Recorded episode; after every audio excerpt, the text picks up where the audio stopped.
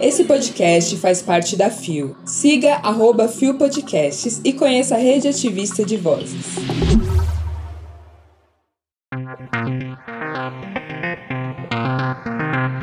Projeto mapeará demandas de saúde de pessoas trans em Divinópolis.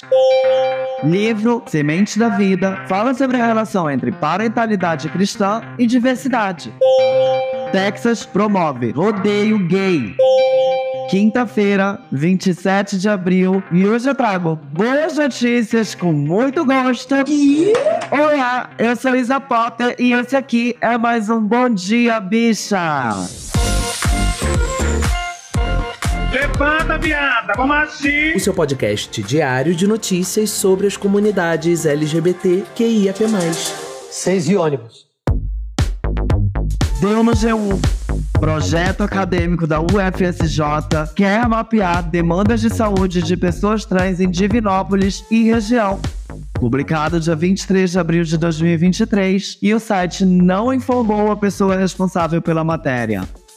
Oito pesquisadores do curso de medicina da Universidade Federal de São João Rei, UFSJ, campus Dona Lindo, no centro-oeste de Minas, iniciará a execução de um projeto que visa mapear demandas em saúde da população transgênero em Divinópolis e região. Segundo os idealizadores do projeto Hormonioterapia, a principal expectativa é estimar o número de pessoas transgêneros no município. A pedido do G1, a Secretaria Secretaria Municipal de Saúde, a SAMUSA, informou que tem uma estimativa, por base na atenção primária, de que o município sejam, ao todo, 158 indivíduos trans, sendo 77 homens e 76 mulheres. Mas o grupo acredita que esse número seja ainda maior. Percebemos nossas práticas e vivências nos serviços de saúde em Divinópolis, pois notamos uma reduzida procura por atendimentos em saúde saúde e adesão aos tratamentos da população trans. Ao pesquisarmos sobre a temática, notamos uma escassez de estudos sobre o tema. Um dos poucos que encontramos identificou 1,9% da população brasileira como transgênero. Ao aplicarmos a população divinopolitana, estimada em 242 mil pessoas, supõe-se que há mais de 4.600 pessoas trans no município. Declarou a pesquisadora do projeto e estudante de medicina Natália Bahia. Gente, é muito bom perceber que outros municípios pelo Brasil afora estão dando mais atenção à saúde da população trans. Demais.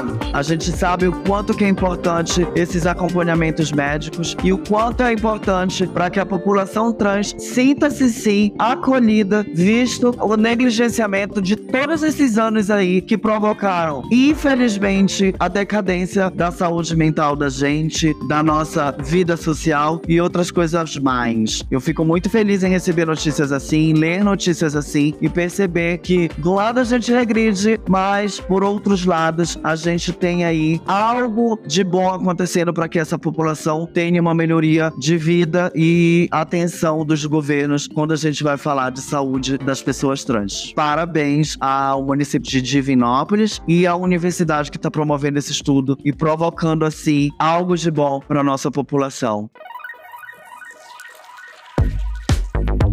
Deu na mídia ninja.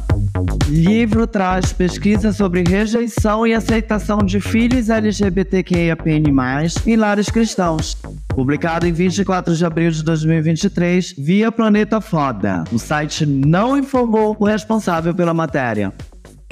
A primeira conversa sincera com a família sobre a verdadeira sexualidade ou gênero pode ser um processo doloroso, não apenas para pessoas da comunidade LGBTQIA, mas também para suas mães e pais, familiares e cuidadores. A fim de tentar compreender melhor as angústias parentais de famílias cristãs, impulsionadas pelo discurso religioso tradicional hemogênico e fundamentalista, que muitas vezes pode resultar em conflitos e violência. O livro Semente da Vida rejeição, aceitação de filhos e filhas e filhos LGBTI+, em lares cristãos, reúne relatos e análises de especialistas na busca de alternativas e caminhos para interromper o ciclo da rejeição às diversidades sexuais e de gênero e agir a favor da propagação da vida. Na época da escola, meninos jogaram uma porta em cima de mim e eu quebrei a perna. Minha mãe dizia que eu sofria isso por causa do meu Jeitinho viado. eu tinha oito anos.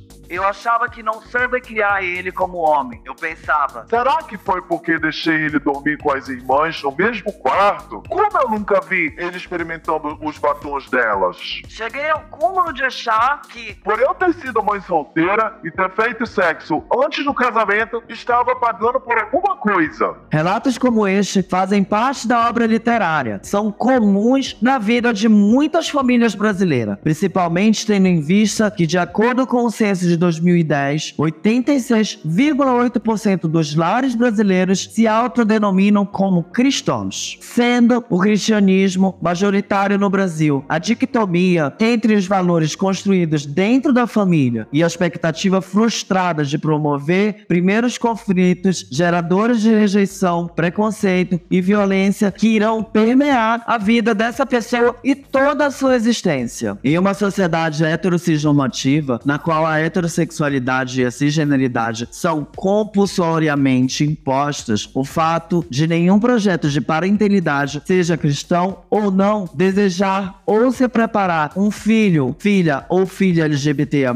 faz com que muitas vezes os sonhos de mães e pais, familiares e cuidadores para o futuro dos filhos, filhas e filhas desabam após a descoberta. As igrejas conservadoras tradicionais trabalham a questão LGBTIA+, apontando para a direção da perdição. Então, os pais que estão movidos por esse medo e angústia e não aceitação. Escreve a reverenda Daisy Porto, uma das colaboradoras da obra. Olha, uma reverenda, gente. Que ponte de que as coisas vão mudando, sabe? Porque a igreja ainda assim é uma das maiores propulsoras do preconceito e da situação que muitas pessoas da nossa comunidade passa, que é a expulsão de casa ou outras coisas até piores, que são a violência física, verbal, que acarretam muitas coisas negativas para as pessoas que vivem dentro da comunidade LGBTI+. Eu, eu cresci dentro de um lar cristão, sou macumbeira e macumbeira com gosto, tá? Vou logo avisar, então não mexe comigo que eu tenho tambor e tenho caldeirão. Tô brincando! Mas é isso, gente. Perceber que as coisas estão sendo documentadas através de livros vai fazer com que as pessoas abram a mente delas e para que essas famílias tenham mais acolhimento para que a saúde da nossa população LGBTIAPN+, se transforme em algo enriquecedor, sabe? Eu acho que família é importante, tá? Mas algumas são apenas só laços sanguíneos. Exatamente. A gente acaba criando nossa família fora de casa. Eu mesma sou cheio de irmãos e irmãs, primos e primas por aí, que é a família que eu formei fora de casa, tá? É importante? É. Mas se não tiver, a gente cria fora porque a gente é desse jeito, meu amor. Você tá me entendendo? Onde a gente vai, a gente cria parente. Deu em um globo.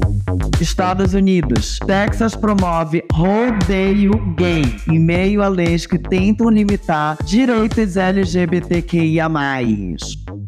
Publicado dia 24 de abril de 2023, o site não informou o responsável pela matéria. No estado americano do Texas, durante o tradicional rodeio de Denton, John Back galopa com seu cavalo Diamond pela arena, deixando uma nuvem de poeira e rastro. Ele é um dos cerca de 50 cowboys que competem a modalidade clássica do evento, com a maioria em touro e laço de bezerro. Mas, no show de fim de semana passado, competidores também participaram do desafio não convencionais como o Wild Dragon Racing, espécie de corrida de bois que dá lugares a vestidos brilhantes e perucas extravagantes. E este é o chamado rodeio gay. Mesmo enquanto o Estado avaliar retirar uma série de leis de proteção para cidadãos LGBTIA+, o grupo de cowboys gays, lésbicas e transgêneros orgulhosamente se juntaram em uma das tradições mais famosas do Texas, realizada nos dias 15 e 16 desse mês. Beck, que diz saber que era gay desde criança, nem sempre foi capaz de se abrir ao mundo do rodeio como cowboy profissional. O responsável pelo show, a Associação Gay de Rodeio do Texas, a TGRA, na sigla em inglês, organiza esses eventos há 30 anos, mesmo enquanto a legislatura estadual de Austin, capital do estado, debate dezenas de projetos de lei. 140 ao todo, de acordo com a ONG Equality Texas, que buscam limitar os direitos das pessoas LGBTIA+, tendência observada em estados conservadores do país. Apesar da ameaça, é eminente a pequena multidão nas arquibancadas do Metal Denton, perto de Dallas, estava entusiasmada. Eles riam e comemoravam ao mesmo quando as drag queens caíam dos seus precários peleiros nas costas dos touros. Ali, ao contrário do mundo real lá fora, o perigo faz parte da diversão.